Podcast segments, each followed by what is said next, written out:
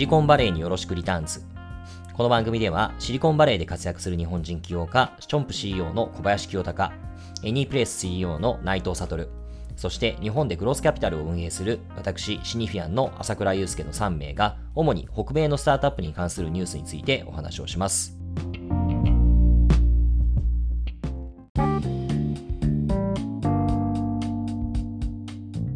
はい、こんにちは。シニフィアンの朝倉です。はい、こんにちは。チョンプの小林清です。こんにちは。エニープレイスの内藤です。はい。あの、これなんか冒頭からさ、本題と関係ない話なんですけど、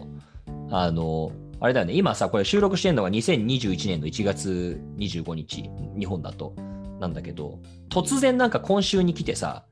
クラブハウスが日本で流行りだしまして、あの、内藤君も言ってるけど、で、僕もなんかアカウント作って見せてもらいましたけど、なななんか昨日とかすごい、すごい多かったね。そうですね。めちゃくちゃ、は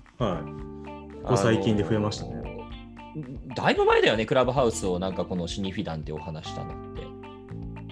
あいつも去年だ秋ぐらいだっけ？そうだね、半年前ぐらいかな。で、なんかな何かが起こ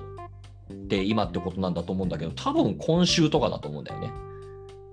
うん、で、急激に今、日本で増えてますっていう、そんな感じになってますね。僕もアカウント作って、あの作らせてもらいましたけど、昨日とか、あのそれこそあの僕たちの大好きなもじゃもじゃおじさん、あの井口さんとかもね、あの井口さん、ダベルって言うんだっけ？音声サービス。そうだよね、多分クラブハウス。そうそうそう。だからクラクラブハウスについてなんか熱く語ってらした。クラブハウスで。競合のサービスで。いやなんかね、ここで話した話がちょっと後から来てるっていう意味においては、なんか、まあ、嬉しいなじゃないけど、あこれ話したやつだなって思ったっていう、ただただそれだけのことでした。でもなんかあれだね、結構そのタイムマシンみたいなこと言われてて、時差って1年とか2年とかのイメージだったけど、今回すごい早いね。うん、半年だね。うん。うんうん、やっぱあのリモートアワーの山田さんがインビテーションすごい持ってたんで、それをめちゃくちゃこう配ってて、貢献したんじゃないかな、うん、あの人。ああ、そっかそっか。で、なんかまあスタートアップ界隈のクラスターが一気に大きくなってるってことですね。はい。あと、あの、最近、クラブハウスがインビテーション数増やしましたね。なんか決まってるんですよ。なんかその10人前とか5人前とか。はいはいはい、でも本当にその、なんかまず山田さん、その 最初にこうクラブハウス使ってたような人って、最近そのインビテーションのできる数も一気に増えたって言ったし、はい新しくインバイトされた人が、僕最初インバイトされた時って1人しか招待できなかったんですよね。うんうんうん、でも今見たら5人招待できるようになってるとか、どんどん増えてて、それもあって、今ガーッと増えてるんだと思います。なるほどね。なるほど、ね、ちょうど資金調達したもんね。アンドリーセンから。出てましたね、確かに。うん、まだしまだ終わってないんじゃないの？だけど、てるところ、ただなんかリークで、それこそザ・インフォメーションかなんか出たよね。うん、1 billi バリュエーション1 billion かなんかで調達するって話が。それもあってユーザー数一気に伸ばしたかったんじゃないかな。うん。なんかアンドリー・チェーンがブログ出してましたよね。リードしたみたいな。あ、もう決まったの？あちょっと、あの、内容読んでないんですけど、あの最近ブログ出してましたよ。あ、はい、ただわかんない。どどのラウンド、前のラウンドの話をしてるのか、はいはいはい。話がわかんないですなんかまだリークレベルの話だというふうに認識してました。なるほど。まあまあ、けどそうなんでしょうね。うん、なるほど。わかりました。で、えっと、今日のお題はあ、クラブハウスは全く関係ありませんで、これまたマーケットプレイスの話ですね。そうですね。あの、前回話したあのヒエラルキー・オブ・マーケット・プレイシーズの、えーまあ、著者同じ著者なんですけど、はいまあ、サラ・ターベルさんっていうベンチマーク、はいえーまあ、トップティア VC のあの、はい、パートナーの方なんですけど、うん、彼女が、えーと、マーケットプレイスのホワイトスペースの見つけ方、はい、新しいビジネスのアイデアの見つけ方みたいなことをブログで書いていて、まあ、それが結構こうなんだろう、まあ、新しく事業やる方とかの参考になるんじゃないかなと思って、うん、お話できればなと思ってます。うんうんうんうん。じゃあ行きましょう。はい。で、えっとまあ、サラさんは、まあ、こう職業柄、まあ、よく、まあ、C 向けのマーケットプレイスの、まあ、領域に残っているホワイトスペースあるのかってめっちゃ聞かれるらしいんですよ。まあ、これってなんかどこの領域もそうだと思うんですよね。なんかもうすでにプレイヤーがいて、えっと、このスペースって空いてるんだっけ？みたいな。うん、そうだよね。で、はい、でなんか思いつく領域には、まあ、すでにプレプロダクトがあるか、まあ、あなたよりあの有利なポジションにいるそのプレイヤーはと思っちゃいますよねと。うんうん、で、まあ、あなたがホワイトスペースをえー、手つかずの領域と定義すると、もう全ての領域が捉えてる気がすると。うん、ただ、まあ、多くの人が忘れていることは、今そのポジションを築いているプレイヤーは、その前にあったプレイヤーをこうディスラプトしてきたっていうことですみたいなことを言っていて、うんうん、まあ、例えば Airbnb だったら、えーと、Airbnb をローンチする数年前に、まあ、ホームアウェイっていうバケーションレンタルのマーケットプレイスだったし、まあ、あのバーボっていう、まあ、あのバケーションレンタルのプロダクトも前からありましたよねでそれを Airbnb が、でもそれでも台頭してきましたよねって話とか、あとは、えーと、この人 GOAT のスニーカーのマーケットプレイスのあのですごい好きなんですけど、まあ、 GOAT っていう、まあ、高級なスニーカーの売買のマーケットプレイス、まあ、本物かどうかをチェックしてくれて、まあ、安心であの安心で取引できるっていうマーケットプレイスなんですけど、まあ、 GOAT は出てくる、まあ、10年前にもう eBay っていうあの先行するプレイヤー、圧倒的なプレイヤーいましたよねと。あとは、まあこうまあ、ドアダッシュ、ウーバー、ウーバーイーツ、ポストメイツが出てくる、えー、もう10年前から、まあ、グラブハブっていうデリバリーのマーケットプレイスになりました。うんうん、例があってだからまあそういうことが考えると、まあ、そこに先駆者がいるからといって、まあ、彼らがこう脆弱ではないという意味ではないということを彼女はすごい強調、えー、しています。はい、で、えっと、なんか eBay、えー、eBay の話をしてるんですけど、うん、まあ、eBay は全てのカテゴリーで物を売っているので、でファウンダーはそれらのカテゴリーでホワイトスペースはないと考えちゃうかもしれないと。でも実は eBay とか Craigslist、 LinkedIn、YouTube などの、まあ、水平型のマーケットプレイス、 horizontal のマーケットプレイスは、実はすごいこう脆弱かもしれないっていう、はい、話ですね。なるほど。まあ、あれだよね、なんかホリゾンタルにすることによって、ななんだろう、一個一個のエッジが弱まっていくというか、まあ、なんか幕の内弁当化したわけわかんなくなってくると。であるがゆえに、なんかバーティカルで切り込んでいく、まあ、そういった切り口が見えてくるんじゃないの？みたいな、そういう話なんですかね。まさにそういう話ですね。うん、でなんかこうさっき言った GoTo っていうスニーカーのあのマーケットプレイスが始まったのは、まあ、ファウンダーが eBay で高いスニーカーを買ったんですけど、まあ、偽物をつかまされたことから始まって、はいはい、で GOAT のファウンダーは eBay ほどの巨大なマーケットでも、まあ、スニーカーのカテゴリーにおいては、まあ、一定のニーズを満たしていないということに気づいてそれは信用の欠如ででその信用の欠如を増やしあのちゃんと担保してあげるとマーケットプレイスの、まあ、 liquidation あ取引の流動性をあの増やせるんじゃないかみたいなとこから始まって、うん、まあ、そういう今もう GOAT なんてあのユニコーンなんでそのぐらいニーズのあるプロダクトになったよっていう、えー、話ですね。だからホワイトスペースはないんじゃなくて、まあ、目に見えないところに隠されているんですよっていうのが彼女のあの意見ですと。なるほど。で、まあ、彼女はなんかこうそういう分析的な方法で会社を始めるためのホワイトスペースを探すことは、まあ、結構少ないというか、そんなよくよくないというか、そんなどっちかって言ったら、まあ、GoTo のケースみたいに、まあ、自分の顧客体験、自分の個人の体験から、あ、これってすごい、こう、なんだろう、まあ、満足できないから、えー、会社始めるみたいなところの方が一般的ですけど、まあ、でもその分析的なアプローチをして、まあ、こうケア見つけたりとか、まあ、テストをしたい人に向けて、なんかこう3つのアプローチがあるよっていうのを今回、提案してますね。なるほど。僕もでもなんかどっちかっつったらこう Y コンビネーターの PG がいいみたいに自分が欲しいけどまだ世の中にないものを作れみたいなアプローチの方が僕も好きですし彼女もそれそうやって会社が始まることがの方が多いよって言ってますけどまあでもそうやってこう分析的に考えるのも、まあ、一つの方法なのかなと思っています。はい。まあ行ったり来たりするんでしょうね。けどそれは本当そう思います。やっぱり、まあ、じゃないとやってる人も頑張れないもんね。うん、だからまあ対極にあるのがまあ、あのロケットインターネットのアプローチだと思うんですけども、うん、であれはあれでなんかすごくリーズナブルっちゃリーズナブルだし結果として成果出してるから すごいんだけども、うん、まあだけどやっぱり本来はねあの創業者がやっぱりこれを作りたいとかこれ課題だっていうところから出発する方が、うん、聞いてる方としても一一番なんかすっきりするというかすんなりきますよね。うん、そうですよね。続かないですからね、やっぱり。続かないよね。いっぱいあるんで、はい。うん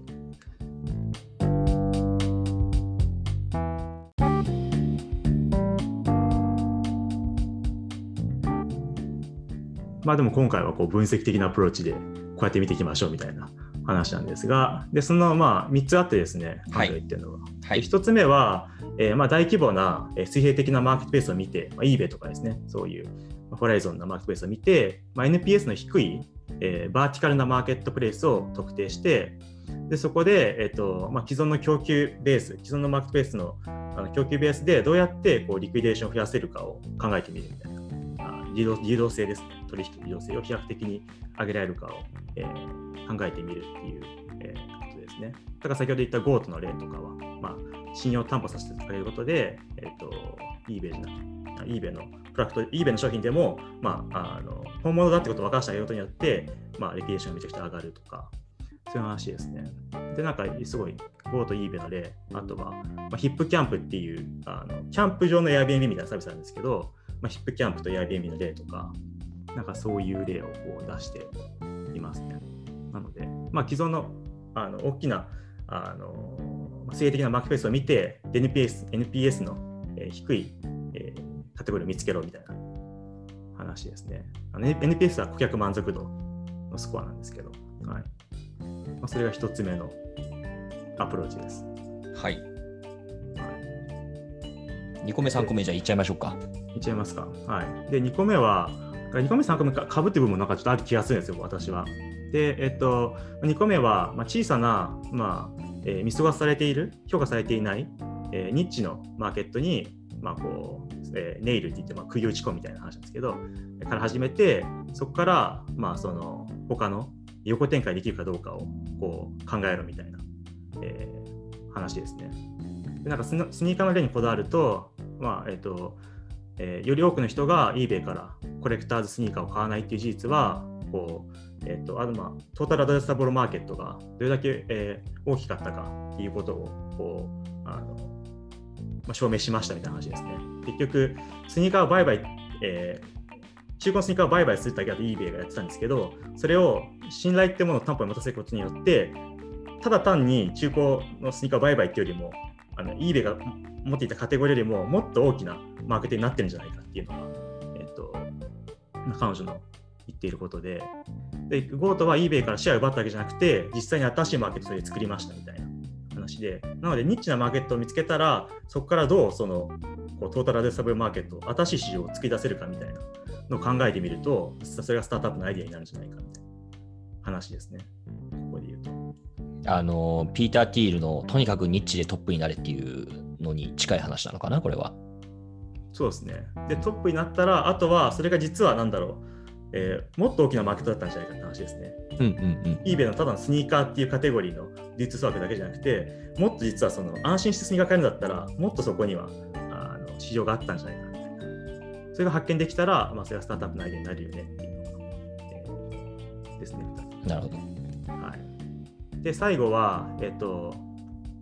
あの供給サプライの、まあ、小さなユニットを再定義して、でその結果、こうトータルアドレサブルマーケット、えー、的な、えー、供給を拡大にあ、劇的に拡大する方法を見つける。で小さなユニットやってるのを彼女はこうアトミックユニットって言ってて、なんかそれをもっとこう具体的にあの説明すると、あのまあ、今まで供給できなかったサプライを持ってくる方法を探す感じですね。例えば、さっきあのホームアウェイと Airbnb の例だと、ホームアウェイってバケーションレンタルっていう、まあ、市場をも独占してて、それは Airbnb に出てくる前のバケーションレンタルって、基本的にこう別荘の一等地、あの一軒家、すみません。別荘の一軒家をまあ借りれるみたいなサービスだったんですけど、Airbnb は一軒家だけじゃなくて、もっと狭い、あの小さい単位のユニットで貸し出せますよみたいな。それこそ、あのカウチとか、それこそあの一部屋とか、そういう小さな単位の貸し出しもできることになったんで、実はもっとそこにマーケットがあったみたいなあの話ですね。あとはまた、あのえっとまあ、ポストメイツとかドアダッシュとかウーバーイーツとグラブハブの例なんですけど、えー、グラブハブはもう10年以上前からあるんですけど、グラブハブはもうすでにデリバリーを提供しているレストランしか、えー、掲載しなかったんですけど、まあ、ポストメイツとかドアダッシュ、ウーバーイーツがもうデリバリーする人自体を提供したんで、そもそもそのデリバリーを今までできなかったようなあのレストランからお客さんはデリバリーを注文できるようになったみたいな。それはな彼女に言うこうアトミックユニットって言って、まあ、今まで市場に出てこなかった在庫をどう引き出すかみたいなところをこうどう再定義して、えー、どうあのこう、まあ、引き引きずり出せるかみたいないう考え方をしてみましょうみたいな話ですね。はい、それが3つ目です。なのでまとめるとですね。1番、2番、3番って、マーケットプレイス以外にも適用できる考え方のような気もするね。例えば、1個目のプロダクトが広がりすぎたときに、要は新しいあのマーケット、まあ、競合が出てくるとかマーケット出てくるっていうのって、スターバックスが広がりすぎたときにブルーボトル出てきたみたいな話にも近いわけだし、確かに。なんかそうですね。マーケットプレイスだけじゃなくて、うん、他の分野でも言えることですね、確かに。なんか繰り返しなんだろうね。さっきのさ、それこそ、この前に取ったヒエラルキー・オブ・マーケット・プレイスだと、レベル3であのカテゴリー広げましょうって話をしたけど、そうこうしてるうちに、最初はなんかいいんだけども、だんだんだんだん、まあ、総合化したがゆえの陳腐さみたいなものが出てきて、で、今度はまたそこに突き刺すやつが出てきてっていう、まあ、これの繰り返しなんだろうね。そうですね。だ常にチャンスはあるって話ですね。そうやって、うんうん、どこか勝てばそこにチャンスが生まれるっていう。まあ、そう思うと、そんな中でもさ、いまだにとはいえ、引き合いに出さ出されるクレイグスリストとかがさ、まあ、eBay、Amazon でもいいんだけど、とはいえまだ、まあ、Amazon なんかはすすごいことになってますけど、あの存在感を持ってずっと継続しているっていうのは逆にすごいことだなっていう気もしますけどね。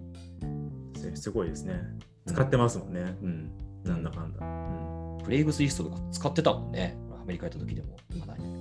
最近だとの Facebook マーケットとかよく使われてるけどね。あ、使われてるんだ。日本で見たことないよ。あれ結構使われてるよね、サトル。使われてますね。アメリカ結構使われてます。やっぱりあの実名制なんで、クレグストよりも安心して取引できるみたいな。結構スパムも多いんですよね、クレグスリストは。そうだよね。うんまあ、だからそういう、うん。どうぞ。あなんかでも物の売買だけじゃなくて、不動産とかでも使われてるもんね。Facebook マーケット。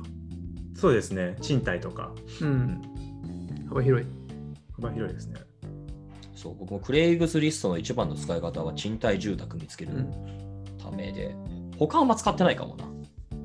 うん。うん、でもなんか、それもなんかこの例で言ったら、そのクレイグスリストよりも、まあ、Facebook のマーケットペースの方が、まあ、信用できるから、あのそっちで使うっていうユーザーが上位にこう増えてたりとか、まあ、それはあるかもしれないですよね。GoTo と eBay みたいな話と近くて。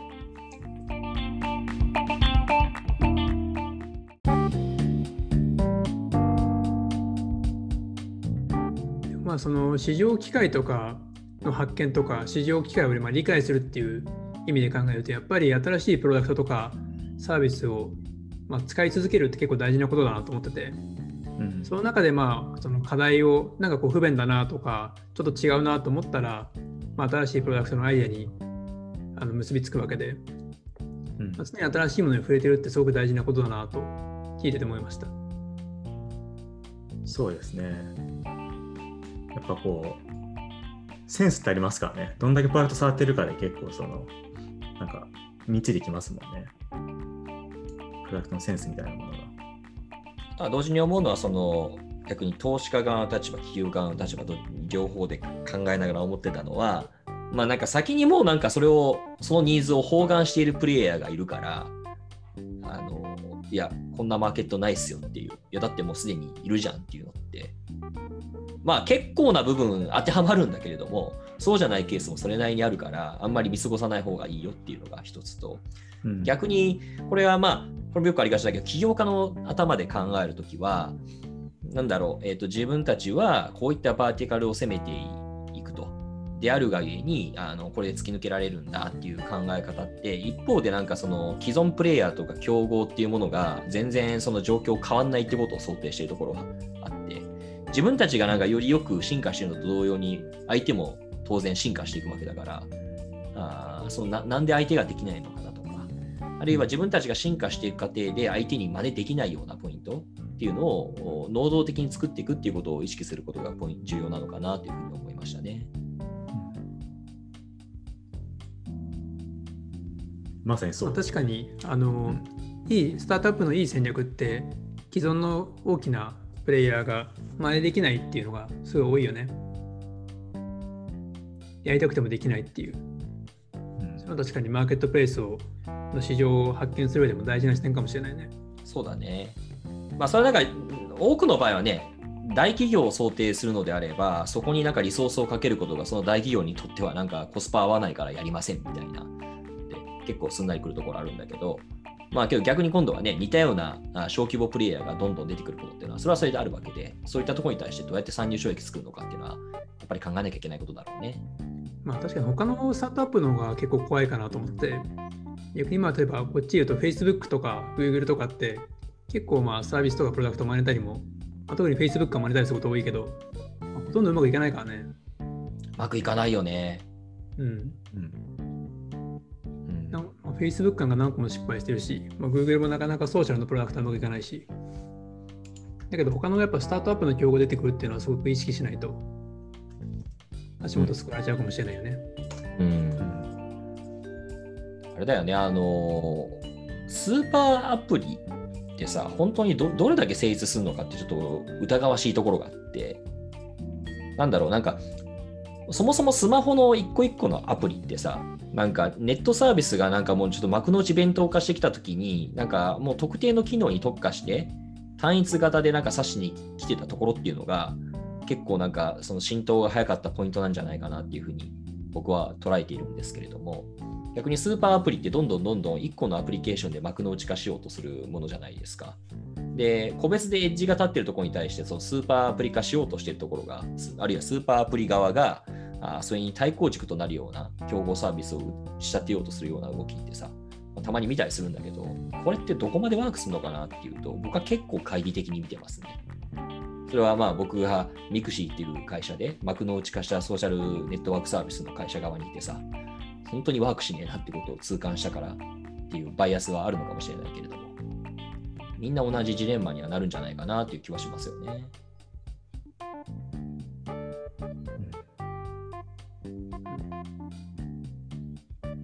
無言になった。そうですね。いや、なんか、そうそうそうだね。うん、スーパーアプリって何があるんだろうと思って今考えてて。まあでもなんかちょっと、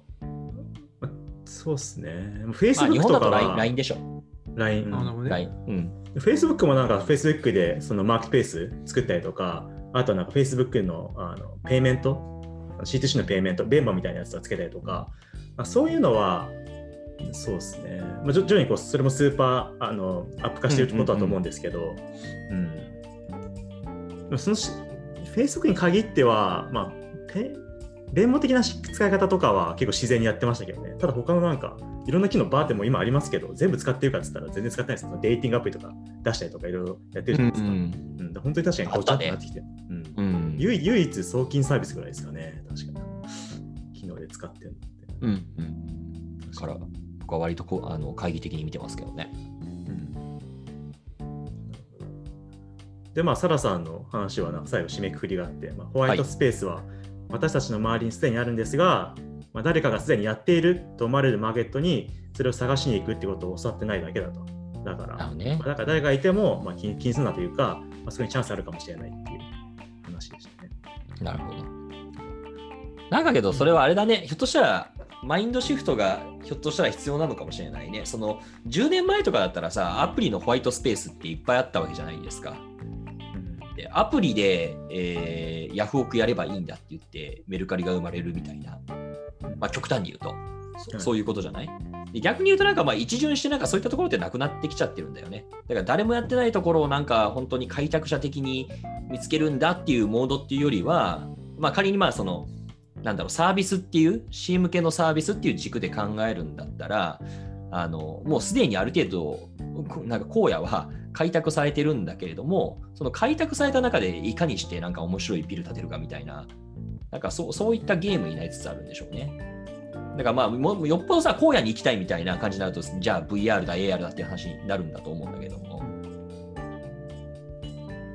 まあ Why Now みたいなの大事だよね。うん。なんで今なのっていう。でもこのホワイトスペースだって言って実際このサラさんに会いに行ったらめちゃくちゃ激詰めされそうだねこの人 すごいロジカルだからしそうだねでも Why Now はすごい聞かれるけどねこっちでも誰かに説明するときなんで今なのってうんうんうんうんそれはホワイトスペースを説明するときにもだいぶ必要なロジックなのかもしれない。確かに。まあだからこれはなんかなんだろうな。今あの説明していただいた3つのステップというか方法論みたいなものって、なんかこれを起点に考えるっていうよりも、やっぱりもともとなんか自分が興味関してある、これありなんじゃないかなっていったところを、が、まあ、まずありきで、それに対する研鑽というか、チェック項目としてこれワークしてんのかなみたいなのを考えるんでしょうね。で、じゃあこれ当てはまってなかったらダメかっていうと、そんなこともないと思うし、っていうことなのかなと思いました。説明する方法って感じしますね、確かに。それを。うん。そうだね。説明する方便としてはいいよね。そんな感じです。そんな感じでしょうか。はい。はい。ございます。